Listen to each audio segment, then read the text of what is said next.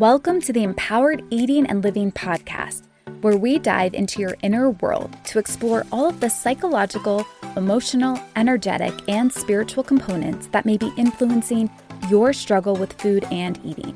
I'm your host, Sarah Emily Spears, a trained psychotherapist and energy worker who recovered from my own eating disorder. And now I help women just like you do the inner work to address the real issues keeping you stuck in your problematic eating patterns. Because I assure you, your problem with food is about way more than food.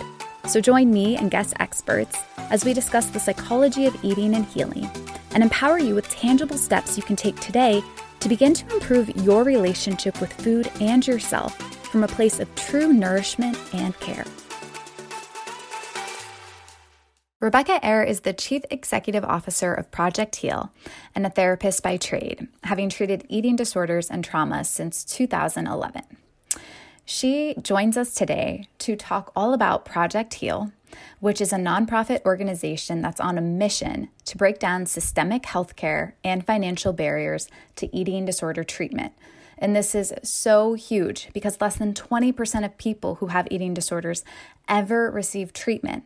And this especially affects marginalized communities.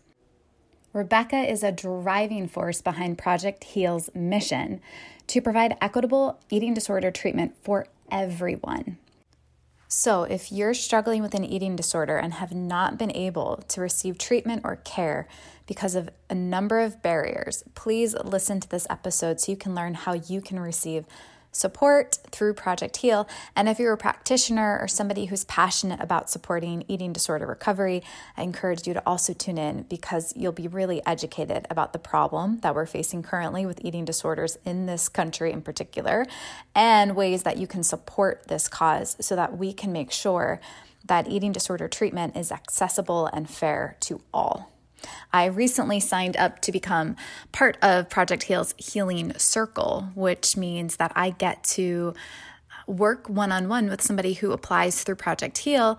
So if you've been wanting to work with me, but finances has been a barrier, then this may be a way that we could still work together.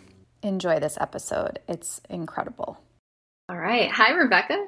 Hello. Thank you so much for having me. I'm really looking forward to having this conversation because after I spoke with you a few weeks ago about Project Heal, I just am so struck by this organization and the work that you're doing. It's so important. Thank you. The way you're supporting the eating disorder community and providing treatment options for people who are struggling. So I knew I had to highlight this, and I'm excited that you're here. Thank you. I'm so very glad to be here. Yeah. So you're CEO of Project Heal. Yes. Can you just briefly explain what Project Heal is and a bit about your mission? Yeah, of course. So, Project Heal is a national eating disorder nonprofit, and we're specifically focused on creating equitable access to care. Uh, our mission is to break down systemic healthcare and financial barriers. And our vision is that everyone with an eating disorder in the United States would have access to the opportunities and resources that they need to heal.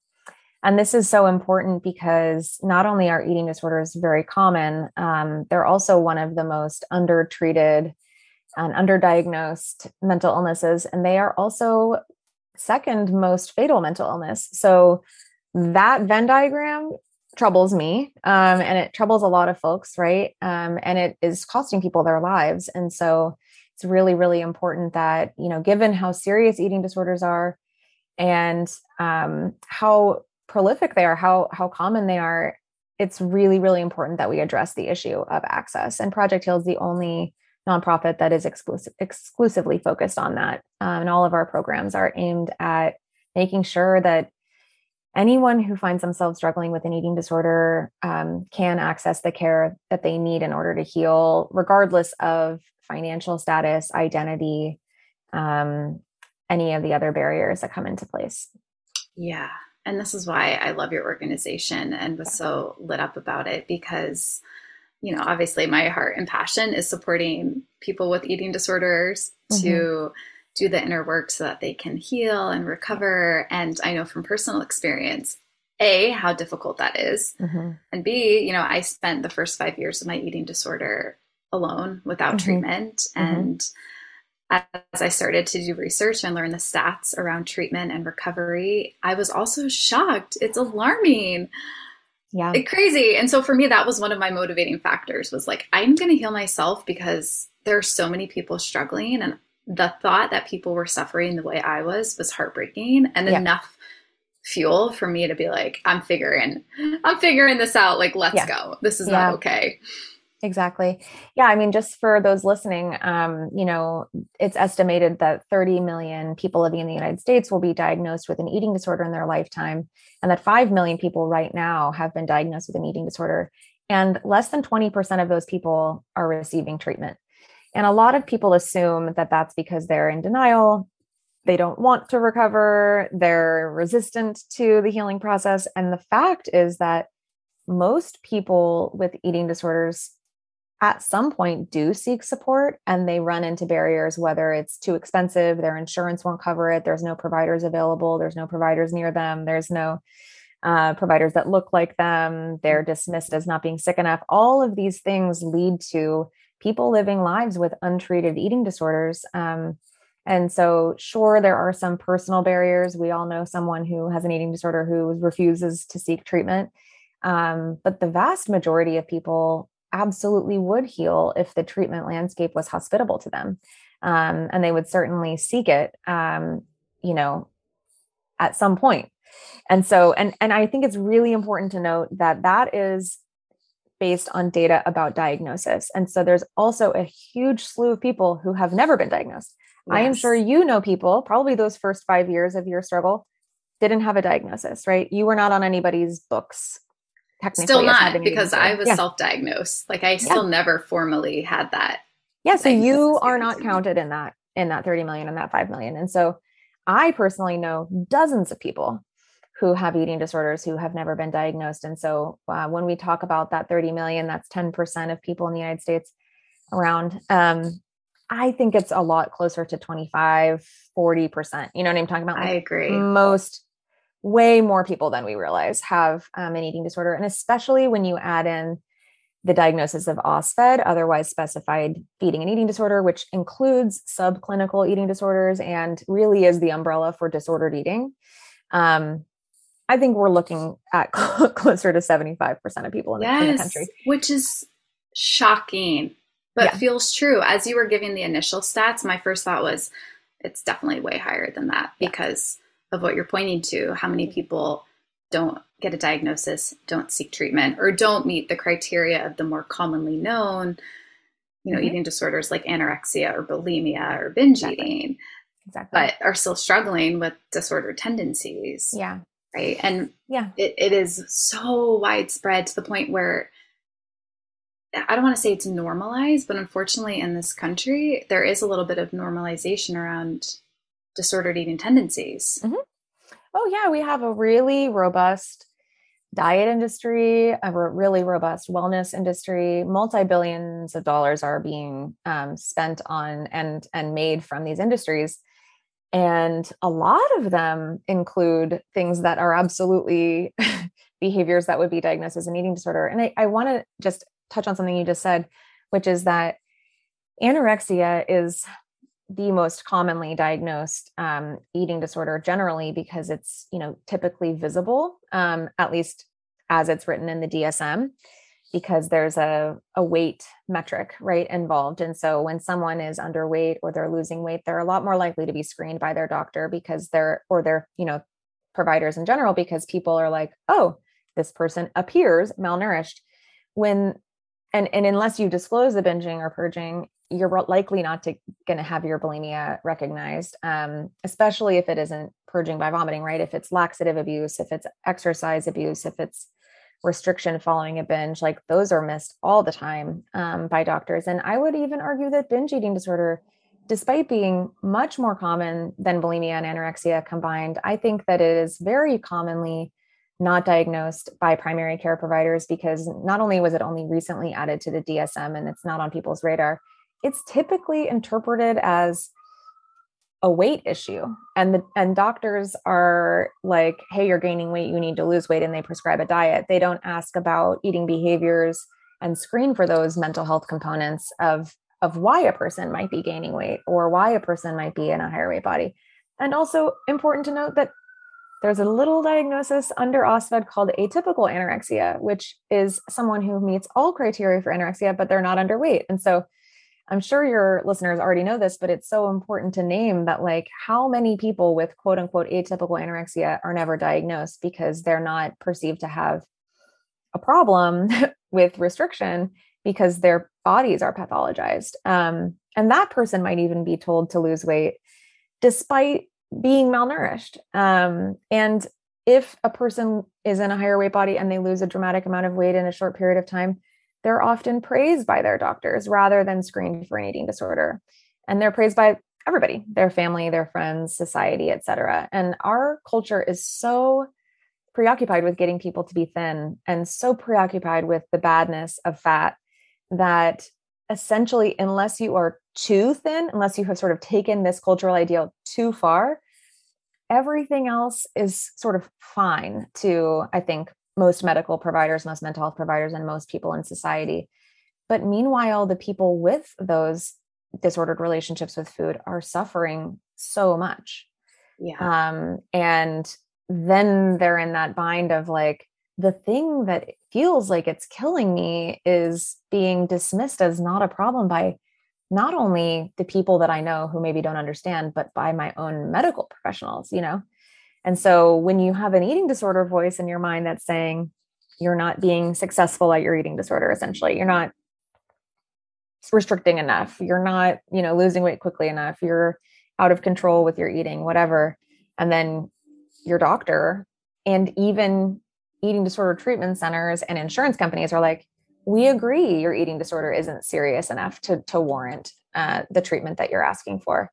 It's a huge problem. Um, the whole slew of reasons that people's eating disorders aren't taken seriously are are 100% rooted in anti-fatness and in this really harmful stereotype that anorexia is the only eating disorder um, that matters and it's simply not true and it's really really dangerous and it's devastating to me because I know people who have lost their lives as a result of this bias. Um, and we unfortunately receive donations like a new person every week will name Project Heal in their in their obituary because their loved one lost their their battle to um, with their eating disorder. Um, and the number of people who were unfairly denied author insurance authorization for their treatment or prematurely discharged because their insurance was like you're you're good enough. You can go home. Um, or had treatment that simply wasn't effective or wasn't culturally sensitive and or who never went who never got treatment that's what should trouble us all it keeps me up at night and it's definitely the biggest reason i do this work yeah just as you're speaking i mean you're so eloquently and powerfully showing why this is a problem. I mean, mm-hmm. it feels like a pandemic, really. It is. It's a, like I'm like, why are we not all talking about this? As you're, it's a crisis. I know. yes, it really is. I'm like, okay, I need to manage my anxiety right now because I'm like, oh my god, how do we help? How do we make a dent? And yet, you know, here you are doing that in really big ways with Project Heal. Yeah. Just to speak to what you were saying about this you know the way that we treat especially with binge eating and according to weight you know i hear so many clients who they don't even realize that they have an eating disorder because they've just heard well just don't eat as much mm-hmm. have willpower use control right and so people are feeling horrible about themselves because they can't seem to control themselves around food not realizing that it's actually a mental health condition mm-hmm. that isn't stemming from a lack of willpower or being lazy, but has a lot of factors that are influencing yeah. that that sort of development and that those expression of symptoms. And you know what are like three main things that lead people to binge? Restriction. Being told don't eat. Mm-hmm. Um, like societal oppression, which people in higher weight bodies experience on a daily basis, and shame. Right. Suppression so, of emotions and yeah. your experience, the invalidation of your experience. The ways that we treat people with binge eating disorder are leading to their binging. More binging.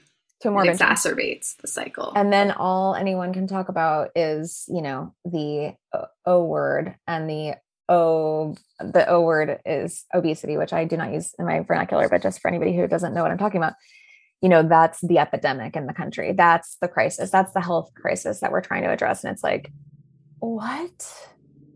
You know, so many of those health consequences that are associated with being higher weight are actually the result of yo-yo dieting, rapid weight fluctuations, you know, a shattered metabolism from a lifetime of trying to lose weight. Um, and it's like if we could treat people like human beings and uh, normalize how many different types of bodies exist um, and stop pathologizing fatness, we would not tell people that they need to restrict. We would not shame them for not being able to control themselves with food, quote unquote.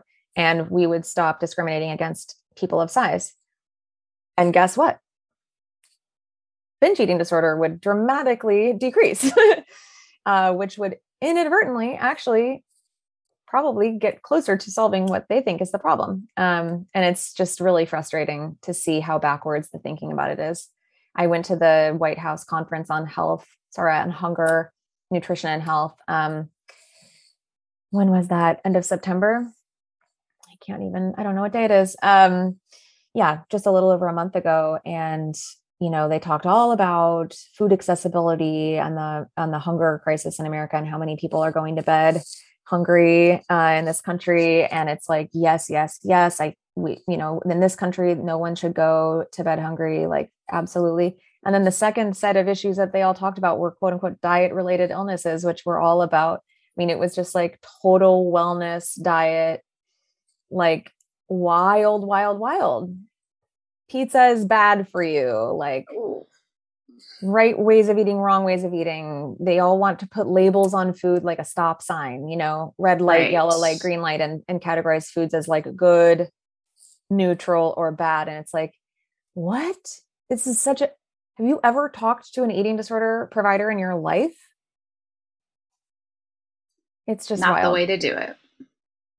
What i'm for listeners who are thinking because they've been conditioned that way and that's what they've been exposed to and so they're thinking well that that's what i was taught that is how i should eat mm-hmm. so they may not even be able to understand like what an alternative mm-hmm. like truly healthy approach to eating might look like mm-hmm. i'm just curious if you have thoughts on that yeah, I love this question because I really think that, you know, the way that people who have healed from their eating disorder eat and their relationship with food is like to me the ideal. And so it's like this person who has the you know theoretically had the worst relationship with food ends up having i think a really beautiful relationship with food through all the things that eating disorder treatment can teach and provide which is about flexibility it's about adequacy it's about frequency it's about pleasure it's about trusting that your body knows what to do with food. Uh, there's so many things that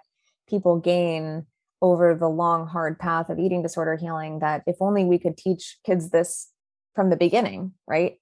That's how we could end this epidemic. Um, i don't think it would eradicate eating disorders because eating disorders are also brain illnesses. They're also genetic. They're also you know prevalent for lots of different kinds of reasons beyond this societal pressure to look a certain way um, but they are absolutely exacerbated by it. I mean, it's like this petri dish that is growing all kinds of people who might have a predisposition to an eating disorder, but whose eating disorder would never onset in a different environment or if they were given different tools and a different way of thinking about eating from the beginning. And so I just wish that um, people could learn these things earlier on and, and learn how to eat much more often, much more deliciously, much more variety, much different, you know, differently. Like all foods fit. Like if you are craving a Twinkie, who cares? You know, like great. Uh, trusting that, you know, you're going to, people are very afraid that if they let themselves eat whatever they want, that they will, you know, absolutely lose control lose and control. never stop. Exactly. And it's like, so not true. The fact is is that if you truly eat according to your cravings and you're really checking in with like what are you hungry for? You know, what why are you hungry? When are you full? What is satiety experience like in your body? You know, all of these things that you can learn when you're really slow down and pay attention. You're going to crave dessert as much as you crave kale salad as much as you crave a burger as much as you crave you know hummus hummus and carrots or whatever you think the quote unquote good foods are you know it's like our bodies actually want that variety um and they have they have signals to to tell you you know what i'm saying? Like um i i heard this once and i'm on a little bit of a tangent here but i heard this once where it's like you know a parent letting their kid overeat the Halloween candy so that they could learn that it gives them a stomach ache for themselves rather than being told that they cannot eat all the candy, right? Which only increases the desire for the candy, right? And it's like if they just learn, oh gosh, when I eat too much candy, I get a stomach ache. That's how you learn. And you learn that your body will tell you. And that's that's setting someone up to actually eat some candy and then stop eating the candy when before they feel sick about it. And so exactly. Um, that's a lot like what I teach, which I call the empowered eating process, mm-hmm. because mm-hmm. I realized in my own journey, like, wow, I had given nourishing myself and feeding myself. I had given my power away to all the diet books and all the food rules and things I'd been told is mm-hmm. this is what clean and healthy eating mm-hmm. is like, and this is what how you should eat. And so I was trying so hard to eat according to their eating schedule, intermittent fasting, or cut out these foods. Wild. Right. It's and I got so confused because all I wanted was to feel good and to be healthy.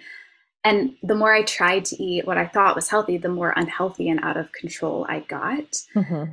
And it was this realization like, up until me trying to eat that way, I had never had an eating disorder. I'd been I would eat what I felt like eating, and sometimes it was candy, and sometimes it was, you know, fruits and vegetables, and I was fine. Mm-hmm. And so mm-hmm. it was this realization of we intuitively and innately know, yeah, how to feed ourselves, and mm-hmm. then we override our innate knowing by starting to give our power away mm-hmm. to the forces that be outside of us or the conditioning that we're receiving and the messages that we're hearing. Mm-hmm. And so for me, the process is starting to take your power back. Mm-hmm. And that does require relearning hunger cues because a lot of times we are disconnected from the body and we have stopped eating according to hunger cues and we need to relearn how to trust our intuition again and honor mm-hmm. like when something feels like a yes or something feels like a no. But as you start to do that, you start to realize, like, oh, I can trust my body. And it is telling me exactly what I need. Yep. And to your point with the candy, which is what I teach, if you have a craving and you eat it and you feel sick afterwards, mental note. I get to learn, oh, yeah, this didn't actually make me feel good. I thought mm-hmm. it was going to taste good, but I actually felt sick or lethargic and tired after. And so, based on the learning I'm getting from my unique body, according to how specific foods make me feel, you get to continue to refine and tweak how you choose to nourish yourself from a place of love and actually feeling good, not from a place of self hatred and having to force yourself to conform. Yeah, exactly. Exactly. And all of this does get complicated when you add in other layers, right? Someone who's neurodivergent who has a sensory processing issue, they are not going to intuitively know how to feed themselves. Um, and then and then you get into you know food scarcity poverty um, food deserts all of those things. And it's like the privilege of knowing what you want to eat and having access to that food and being able to feed yourself consistently. Those those layers get really really tricky when we talk about this kind of eating model um where it's it's just like sort of not that simple right? Um totally. and at the same time there are a lot of people with eating disorders for whom it could be that simple right? Who don't have those barriers who who aren't experiencing um sensory processing issues or food scarcity. And so i think that type of healing model makes a ton of sense for those of us or you know with with people with eating disorders who whose disorder relationship with food is very strongly influenced by messages about food and messages about body and diet culture and um, fat phobia and all of those things um, and wellness culture. Uh, and then, you know, there's a whole other bucket of folks who have very different considerations that make it a lot harder to do what we're describing. Um, and so it's really, really important, I think, to include them in these conversations yes. because, um, yeah, there's an assumption in a lot of this that the primary driver is body image or um, health concerns, right? And it's like not the case for all people with eating disorders. Eating disorders are so complicated. And I think that's so complicated. what I love about them, though, is like I find it really endlessly fascinating. But it's frustrating, right? Because we put everything under this umbrella. It's like eating disorders. It's like, do you know the difference between, you know, a 14 year old boy with ARFID and a 45 year old like unhoused black woman. You know what I'm trying to say? It's like these are how can you say this is what works for eating disorder treatment? They're so different and there's such different considerations. And so you have to have all of these things, like everything we just described about what a quote unquote, I think, healed relationship with food looks like. You also need access. Yes. You also need support you also need uh, to understand your own mind and have somebody who understands your mind too and can help you work around some of those cognitive um, differences that fall outside of yeah. you know neurotypical experiences and so mm-hmm.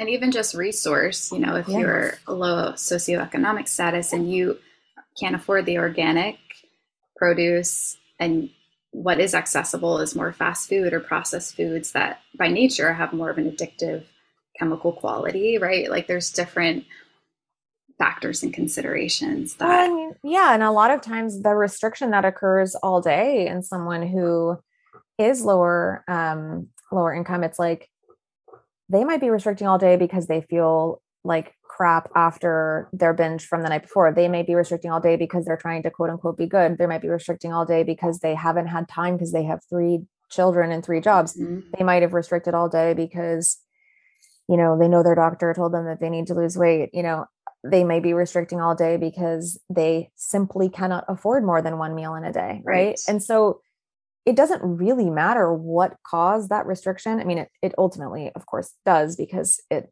is deeply individualized, but all we know is that, of course, someone who hasn't eaten all day for whatever reason is going to be like, Yes, I'm going to buy three meals from McDonald's right now because number one, it only costs $15. And number two, I'm starving. Right. Uh, and I know when I, you know, have, you know, skip a meal because I'm stressed or busy or whatever else, like the, the next thing I want is going to be really salty and really comforting and really delicious. And and like i'm i'm so hungry i'm going to be in a really different place right? And so i just think we need to sort of normalize that. I i don't think that a person who has adequate access to food wants to eat mcdonald's every night. And a person with all the access to food in the world i hope they eat mcdonald's from time to time because mcdonald's is delicious and there's nothing wrong with it um, so it's like, and it's not just like, oh, a cheat day or like every once in a while. It's like, yeah. When I feel like you it. want McDonald's, have McDonald's. Exactly. But you have to build a life within which you have adequacy, flexibility, you know, frequency that you're not hurting yourself when you choose McDonald's, right? And I think that's the the difference. Um, yeah, I love that that recommendation of like checking in with it's like the what's the function of the behavior? Mm-hmm. Am I doing this because I, I need physical nourishment, or yeah. is there harm that's coming yeah. from the choice I'm making? And if you can start to discern between what is driving the behavior, mm-hmm. a lot of the work I do with binging is am I feeding my feelings, right? Mm-hmm. So if you're eating to continue to suppress or numb from emotional pain, then well, that's not actually supporting you in in experiencing well-being or yeah. feeling better and so then we get to choose not to eat the mcdonald's right now and just be with the hurt that's mm-hmm. arising or the yeah. frustration that's there and, and learn how to you know meet our true needs mm-hmm. or that whether that's an emotional need or a physical need And for many of us, we, I can speak for me, right? We have the advantage and privilege of being able to do that, yeah. and not everybody does. Mm-hmm. And so that's one reason I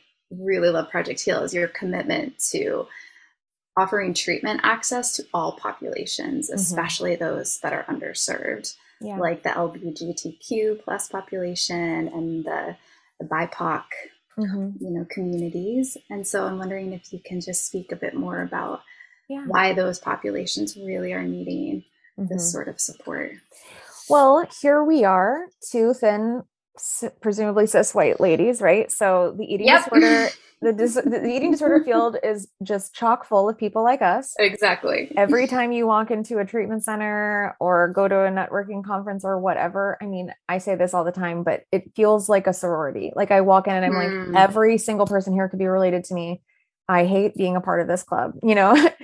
and when you understand the statistics of who has eating disorders, you start to realize how that's not just annoying, it's egregious, right? It is so problematic um, because the fact is that you know trans people are eight times more likely to have eating disorders. Um, black and brown folks are more likely to struggle with binge eating disorder or bulimia than their white counterparts. Um, why aren't they there where are they right and it's because of the way our system is designed and the healthcare system is designed um, to be extremely discriminatory towards those populations in general, right? They're also experiencing additional distress and through systemic oppression. Yes. And so, um, and then they're the least likely to get diagnosed and the least likely to be safe in treatment settings because those treatment settings are designed for people who look like you and I. Most of the eating disorder research that forms the foundation of what we call evidence based care is research that was conducted on teenage white girls with anorexia and maybe bulimia if we're lucky, right? So we don't even have evidence based care for people who fall outside of that. And that's why it doesn't work for them, right? And then they go into these spaces where they're othered, where the furniture doesn't fit their bodies, where there's nobody there that looks like them, where there's nobody there who speaks like them. They're forced to code switch, they're misgendered throughout. And it's like those folks are then re-traumatized in what should be a healing environment as being other than and feeling like um yeah they just don't fit and that is such a huge problem um and so what we think about and then and then not only that but right but like bipoc folks um are more likely to be low income there's huge wealth disparities racially in this country there's um, huge disparities in insurance status um, because of the same thing, right? It affects employment, it affects housing, it affects um, all of these things.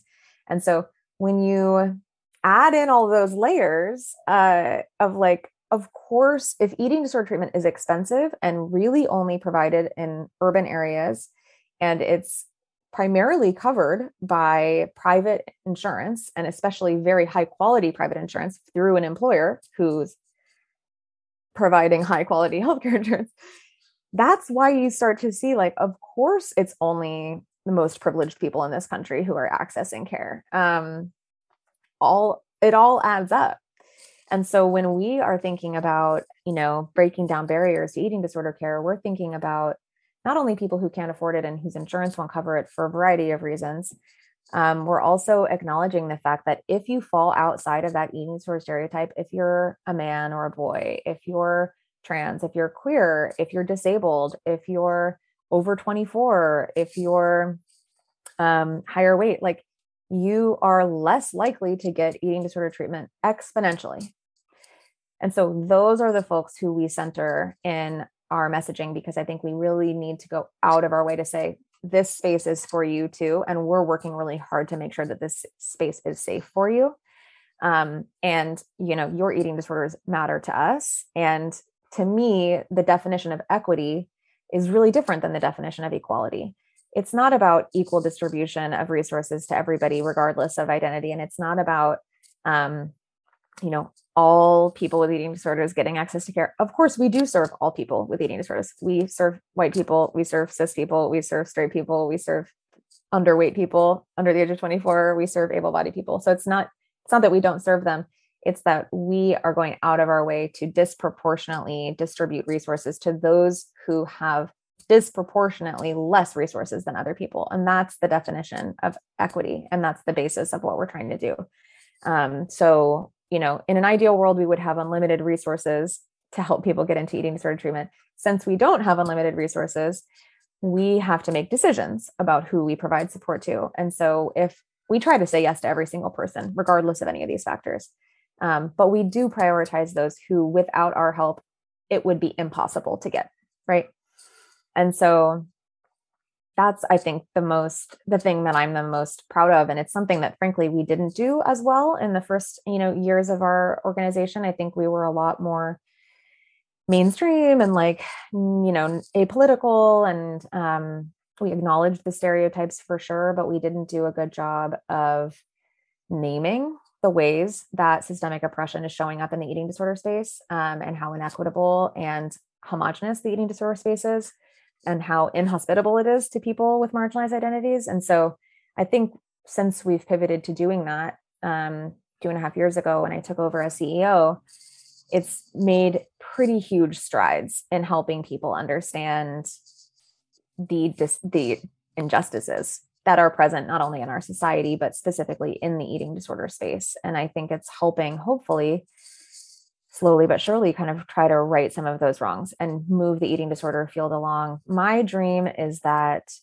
eating disorder treatment centers you walk in and it is representative of the actual statistics of the populations that have eating disorders in this country um, people of all ages, all sizes, all races, all sexualities, you know, and even maybe more of those people who have a higher incidence rate of certain eating disorders would be represented, right?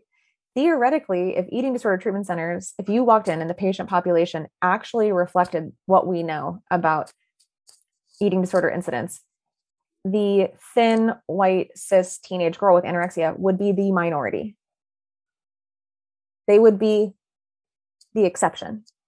And instead, that's 95% of who's in treatment settings. Wow. That needs to be flipped entirely. Yes.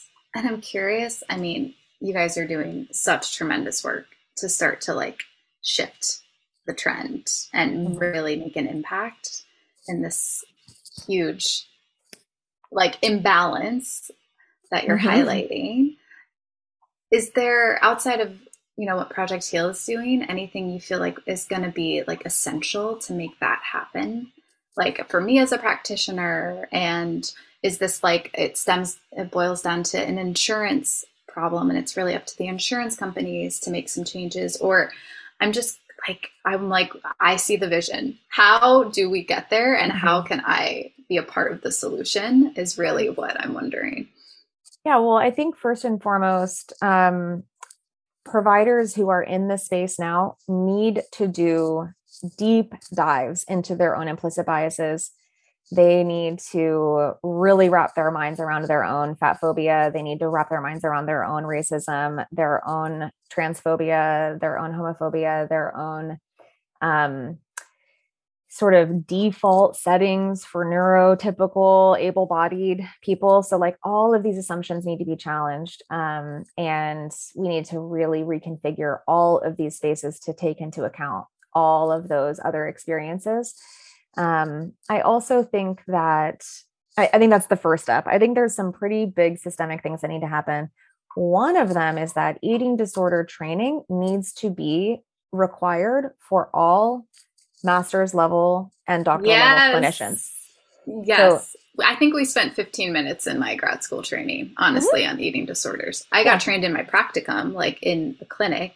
Sure. But in terms of school, it's curriculum over. Maybe one case study of anorexia, maybe bulimia, right? You, most doctors and most therapists and most dietitians, more dietitians get a little bit more. Do not know a single thing about eating disorders and they're just as ignorant about it as your your uncle or you know joey from second grade. Like they do not understand it. And so that is perpetuating this problem significantly Uh, and I think if we can do a better job of training providers simply to screen, to even be baseline eating disorder competent, you don't need to know how to be a specialist, treat the most high acuity, like severe and enduring anorexia nervosa, which is almost all the training is, is geared towards that. That's not what most eating disorders are. Most eating disorders are mild to moderate severity, really troubling and hurting people in their lives, but they don't necessarily require hospitalization. They don't necessarily require complex medical intervention. In or fact, residential treatment for yeah, months. Exactly. Most people need to relearn how to eat. Most people need to relearn how to feel, right? These are things that every mental health professional should know how to do. Um, and I think I mean, that is something that Project Heal is going to be tackling next year. We're going to be establishing some eating disorder competency trainings, and we're going to be specifically piloting that with Black therapists who are already licensed and um, teaching them about eating disorders. And I think that's going to be pretty game changing, not only to increase the volume of providers in the eating disorder field, but to diversify the number of pro- the, the kinds of providers that are in the eating disorder field, and then to bring some of this liberation uh, from fat phobia and liberation from diet mentality um, to Black communities who have been totally erased from the eating disorder conversation for so long. They get to then take it back into their own practices, into their own families, into their own communities. And that I think is going to be the tipping off point for a lot of really important change. I think that's one of the things that breaks my heart the most is when I meet a Black person who is so fat phobic um, that they don't even realize that that fat phobia is actually part of white supremacy culture that they have absorbed you know the ideology of their oppressor they they are a lot better at at at teasing it out right like they can they can sense microaggressions they i'm speaking so generally like they i'm just saying like you know what i'm saying like most of the black people i know are like get out of here with your white supremacy bullshit about every other thing, but they don't realize that their phobia is part of it. And so they're perpetuating that phobia in their own communities and in, against themselves, worst of all.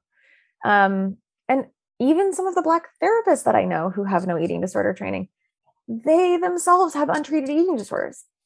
And they themselves, as clinicians, do not realize and didn't didn't realize it until we talked about it. They're like, whoa, I've had an eating disorder for three decades, right? This community needs healing.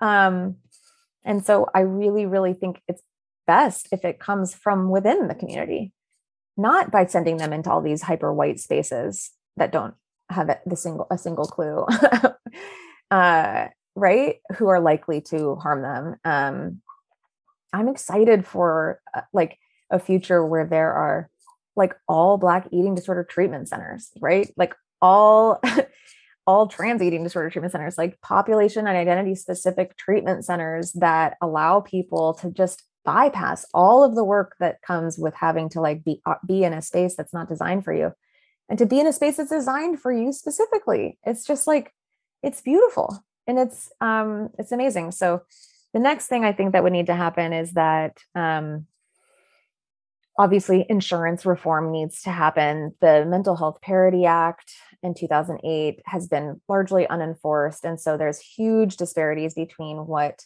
private insurance will cover and what government insurance will cover. And so that's really, really important. Um, and then I think really working with those like major employers, because those major employers, there's, there's a handful of companies that employ the vast majority of this country. And like the federal government is one of them, right? Walmart is another one of them, right? If we can get some of these major employers to understand eating disorders, they can actually, they're the ones that are picking their healthcare plan, right?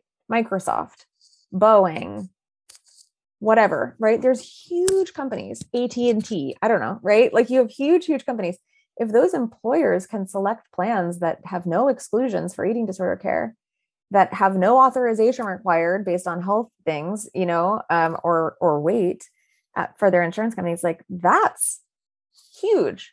Um, so those are really separate. Like reforming private insurance is really in the hands of the employer, and that's why I've been working with a handful of other folks with the Department of Labor because that's actually under their purview. And then you've got the Department of Health that's overseeing Medicare and Medicaid and um, TRICARE, and so that's a whole separate issue, right? They have huge exclusions. They won't cover anything outside of outpatient and inpatient with very few exceptions. And so there's a multi pronged approach at the state and the federal level that needs to happen for insurance coverage. But I think the last thing I will say is that one of the things that needs to change is we need to get the DSM 6 to remove the weight criteria from anorexia nervosa and to eliminate atypical anorexia as a diagnosis, right? There is no difference between them besides this weight criteria.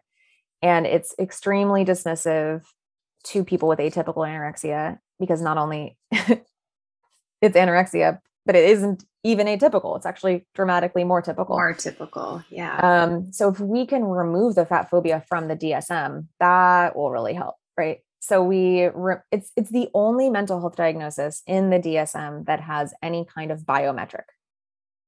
This is a mental health condition that is measured by thoughts, feelings, and behaviors, not by the number on the scale. And it's absolutely ridiculous that we have this as this like lingering criteria. like a criteria. It doesn't make any sense.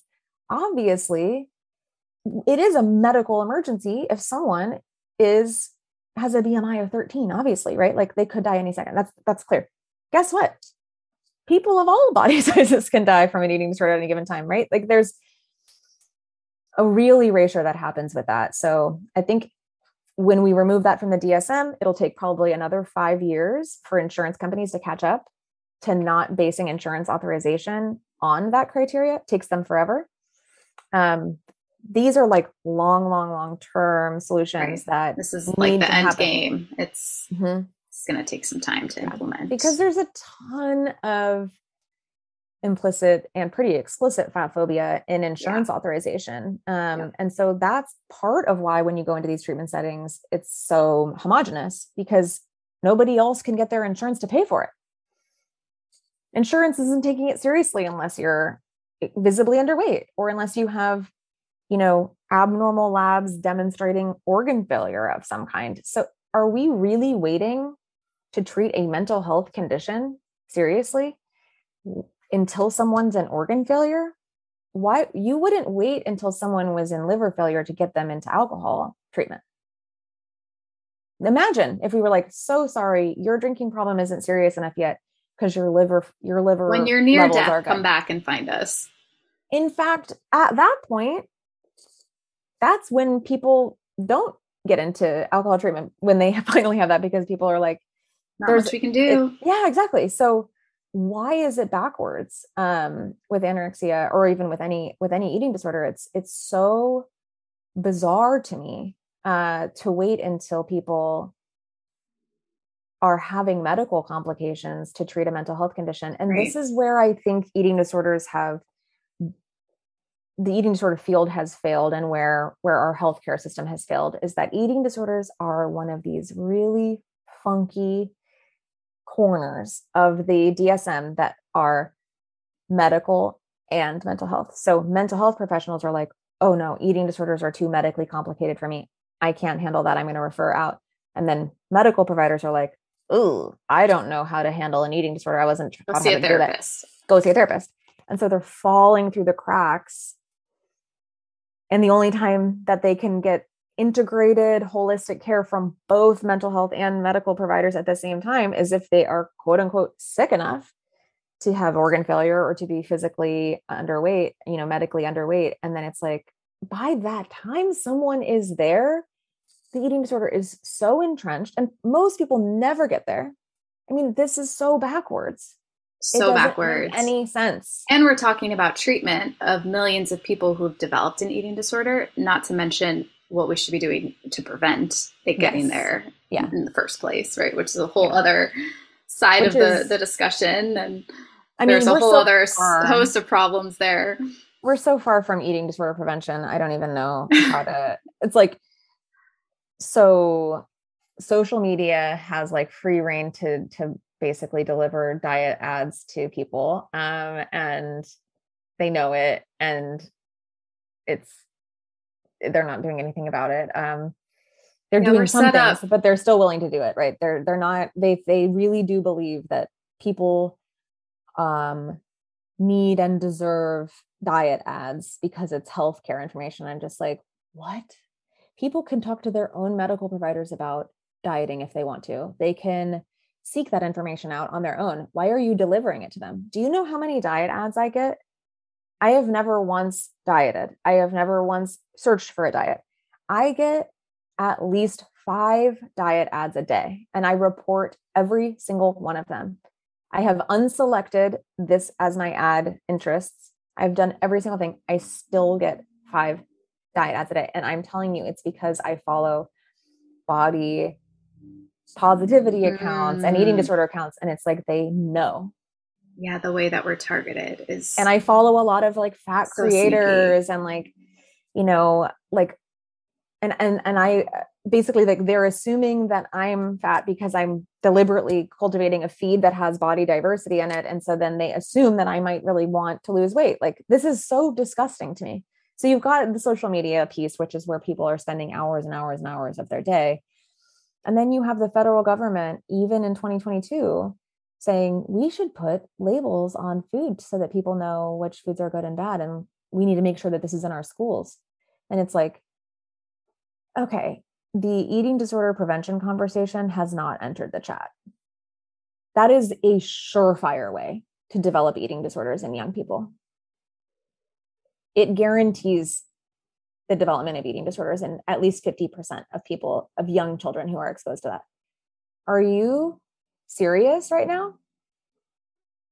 I'm sorry, I'm ranting. No, this is, I, I'm sitting here like, I don't want to say in shock, but as you're sharing, it just, it's hitting me like in my bones and like the depth of my soul because you know when i've been working in this profession for so long and my passion is to support this community it's like i almost forget how bad it really is mm-hmm. and then as we're talking it's like oh my gosh it's worse than i even remember mm-hmm. and it's easy to feel almost paralyzed with mm-hmm. the terror of the whole system and setup and what we're trying to work against to help mm-hmm. people mm-hmm. heal and end their suffering with food and eating and their bodies. And it's, you know, it feels like just chipping away at a really big, big yeah. problem. And mm-hmm. yet mm-hmm. I really feel like you guys are making like monumental strides towards changing the way we're that, doing it that we're trying it's, our it's society is when it comes to both mm-hmm. eating disorder treatment and prevention it's a long game. You certainly cannot um you can't wave a magic wand and you can't burn the eating disorder treatment landscape as it exists down right? Some folks are like the whole thing is broken you know burn it to the ground. Unfortunately it really does still save lives and too many people need it based on the you know hundreds of applications that we get. People need it so we need to be doing both at the same time. We totally. need to be getting people in to save their lives now with a good enough slash harm reduction lens. And then we need to be overhauling our culture and reforming our healthcare system right? Big picture long term stuff. And at the same time figuring out you know what is the most helpful least harmful way to get this person to a better place. It might not be full healing given the full context of their reality but it can be a stabilization. It can be better. Um even a reduction in severity exactly.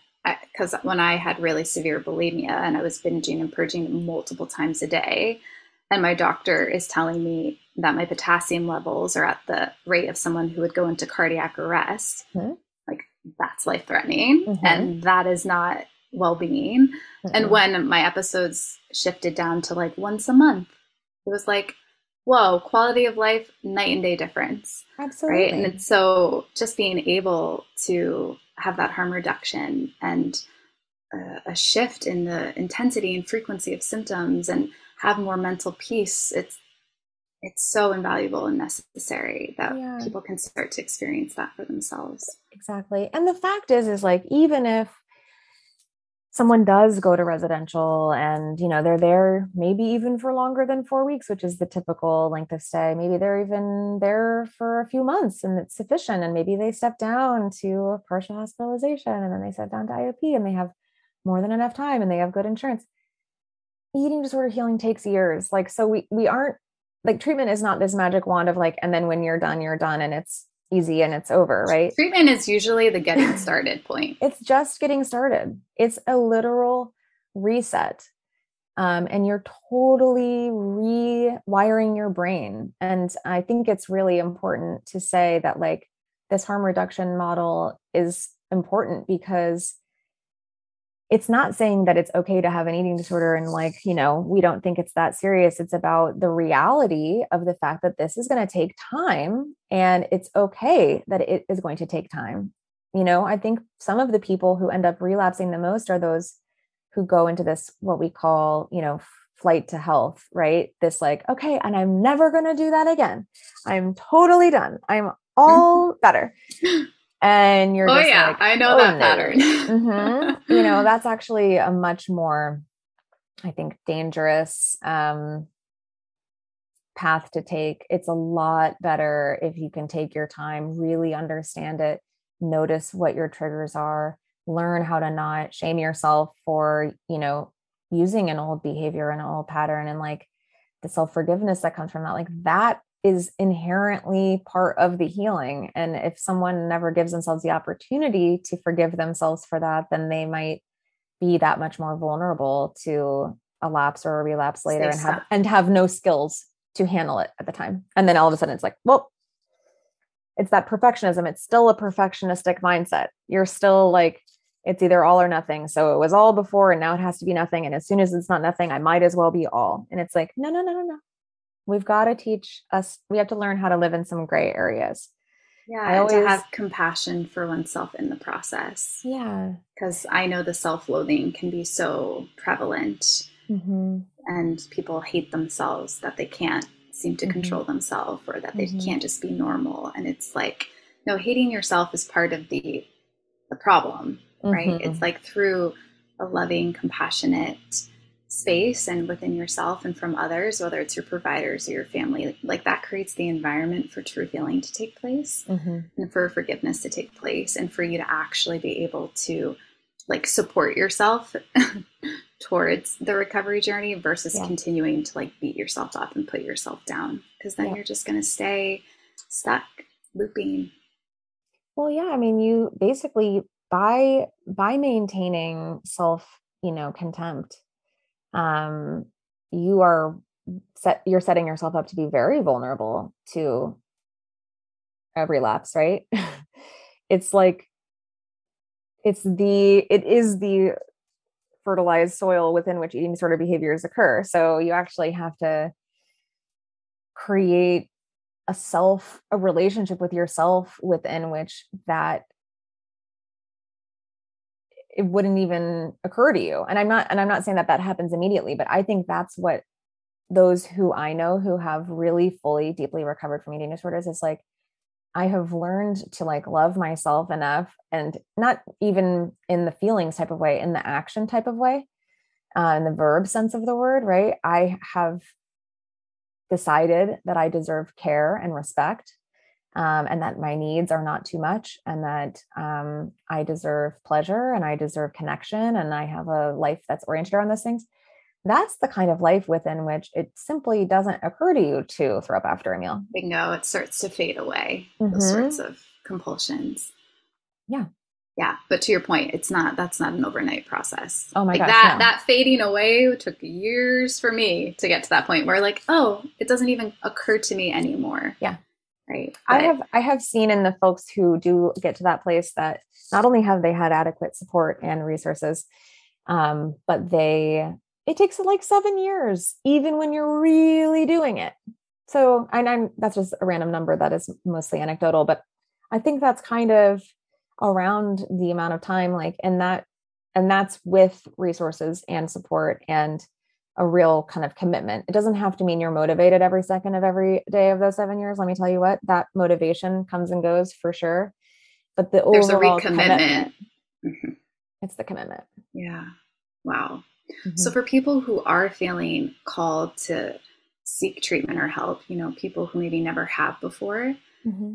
what are ways that people can receive support from Project Heal? Because my understanding is you have an application process that would mm-hmm. pair people to treatment options if they have barriers to accessing treatment on their own. Yeah. Yeah. So we have four key programs. We have a clinical assessment program that provides free one hour clinical consult um, where we can provide a diagnosis and some treatment recommendations through an anti-oppressive and harm reduction lens, which I think is really important. Um, and you know, it's a it's a it's less pressure than going to a treatment center. It's less it's free, so you don't have to pay a provider. So there's a real spaciousness, and and we aren't badgering you then to, to follow through on our commitments right you just take it it's about getting yourself equipped with the knowledge that you need in order to know what to do next um, or what you could do next if you so chose um, so that program is really important to me because it breaks down those barriers to diagnosis that we were talking about at the beginning and then right, you're not going to ping pong between doctors and medical professionals who, who are dismissive and don't understand right. eating disorders yeah and then we have a cash assistance program. So we help people pay for the tertiary costs related to treatment, you know, flights, lodging, prescriptions, um, co-pays, deductibles, all of those things. Um, we also have a free treatment placement program. So we do get people into totally free treatment at every level of care in the country. Um, and so the those free treatment spots go to folks whose insurance will not cover the level of care that they need um, and who cannot financially afford to access it otherwise. Um, and then we have and that's you know residential all the way down to outpatient and eating disorder coaches and um, that's really i think the thing that people most associate us with. And then last but not least we have an insurance navigation program. So a lot of people think that they need free treatment because they can't figure out their insurance, but we actually help people figure out their insurance and ha- help them get insurance that will cover their care, help them advocate for their insurance to cover their care, help them get single case agreements, which basically happens when an insurance company pays for treatment that they say is out of network or not authorized, right? Um, we help people file appeals. So there's you and I probably, you know, we're well educated, we're fairly intelligent, et cetera I could not figure out my own insurance if my life depended on it. So, like, if you're also in the throes of your own illness and you have no support and no information, like, you're going to go, I guess I can't go to treatment because I can't figure my insurance out. Right. Um, or yeah, the first, you're not even going to try. It's like, yeah. Whoa. It's like, oh, is... I don't, I don't see it on my explanation of benefits. So I guess it's not covered. Right. It's a very weird subsection of the of the insurance world. And so we help people figure that piece out too. So we try to give as much um, different kinds of support like figuring out what's going on and what you should do about it making sure you can access it giving referrals getting you into that treatment for free paying for the costs that you can't afford that are accompanied by going to treatment um, and figuring out how to maximize your insurance benefits. And so those those programs are all available through the same application on our website. Um, some of them don't require the full application, so but you'll see that when you go to our websites, which is um, www.theprojectheal.org.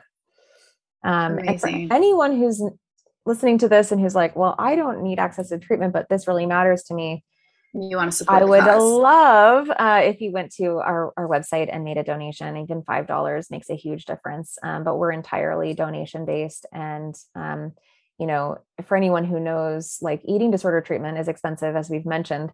And so this year we have helped gosh what is the number?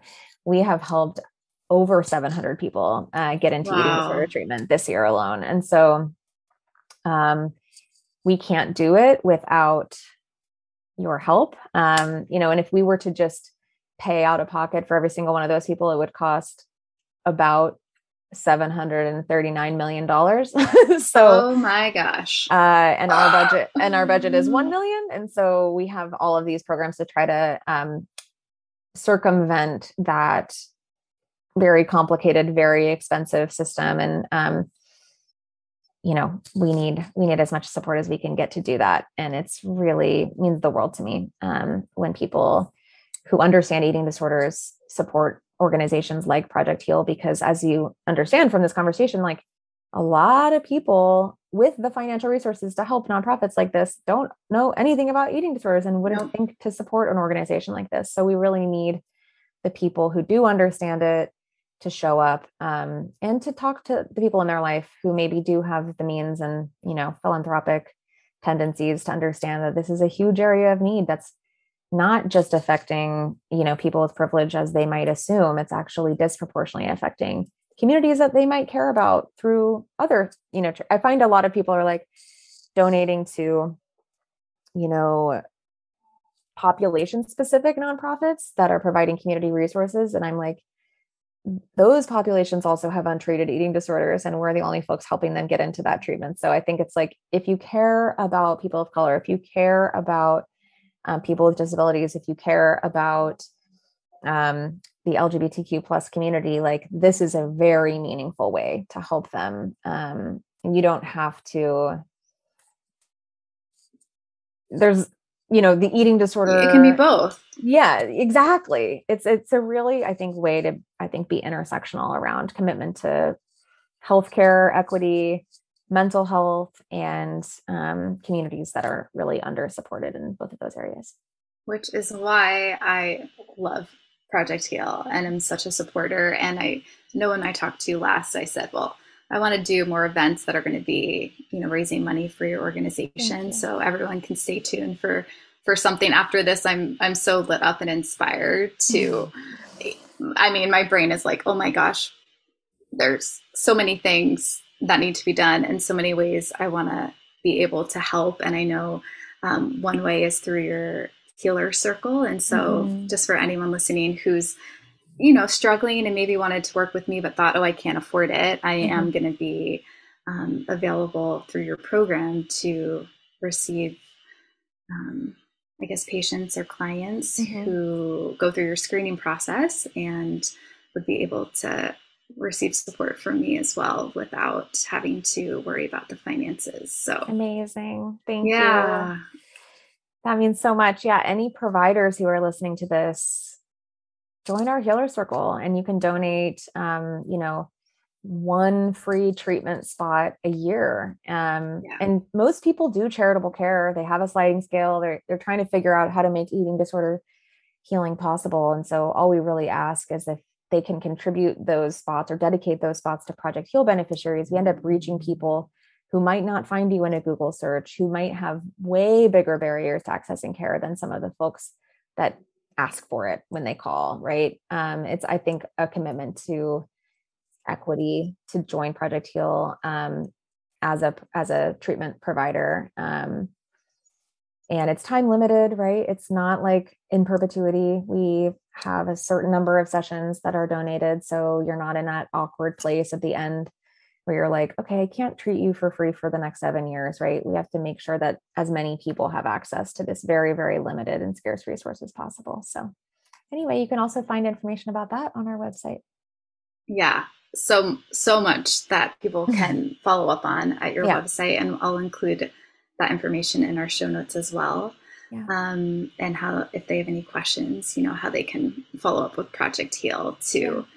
be directed to where they can either make an impact and contribute or receive support yeah. and help on their journey. Absolutely. So thank you, Rebecca, for first of all, this highly informative and revealing conversation. I appreciate how hard you are fighting for the equity in treatment and the populations that you're really supporting. It's it's huge. And I know for me as a thin white woman, you know, that I fall into the advantaged population and I recognize that, which is mm-hmm. why having these conversations and continuing to do what we can to support all beings is really important. And so mm-hmm. thank you for inviting me and others to really step up into that that space and not just stay in the white girl sorority club because I don't want to be a part of that either. But it's so easy to just you're just naturally in that space until you realize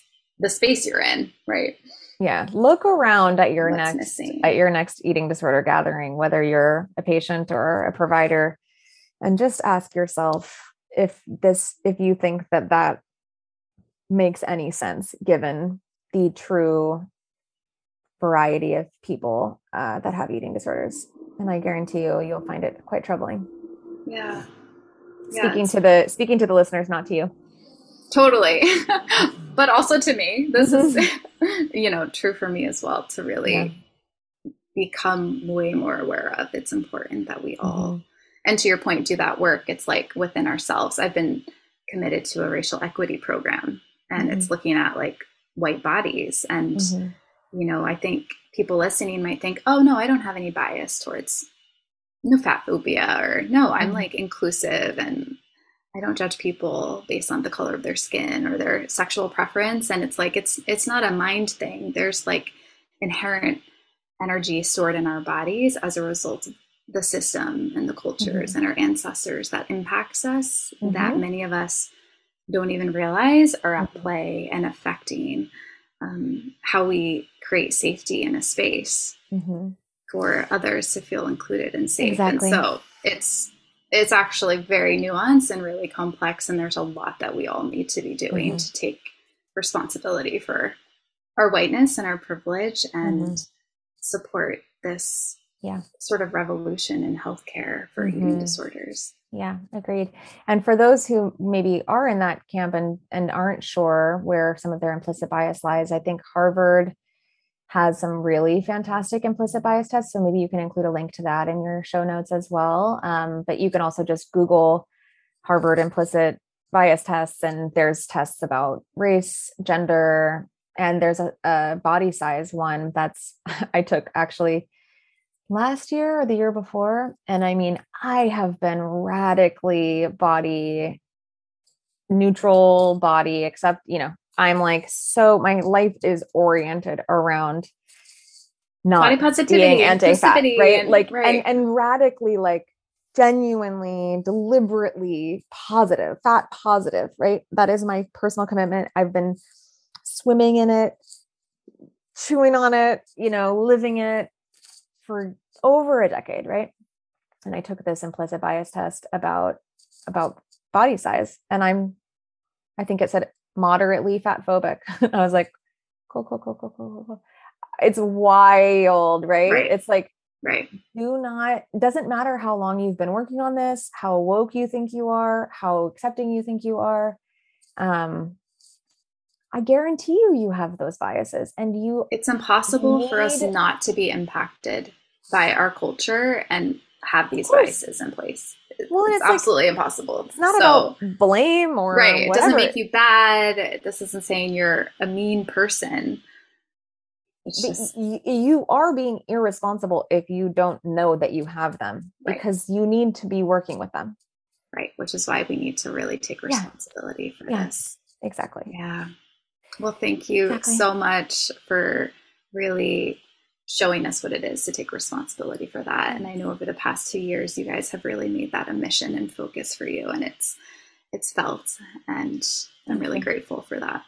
Thank you. We've got a long way to go, but I'm very grateful to have people like you jumping in. So thank you. Yeah, and thanks for pleasure. having me today. Ah, it was amazing. Thank you. I can't wait for people to to learn about everything you guys are doing. Thank you. Appreciate you. Thanks for tuning in to the Empowered Eating and Living podcast. If you liked today's episode, make sure to follow the show so you don't miss future ones. And if you loved it, then please leave a five star review so that we can share the love with others who may benefit from listening too.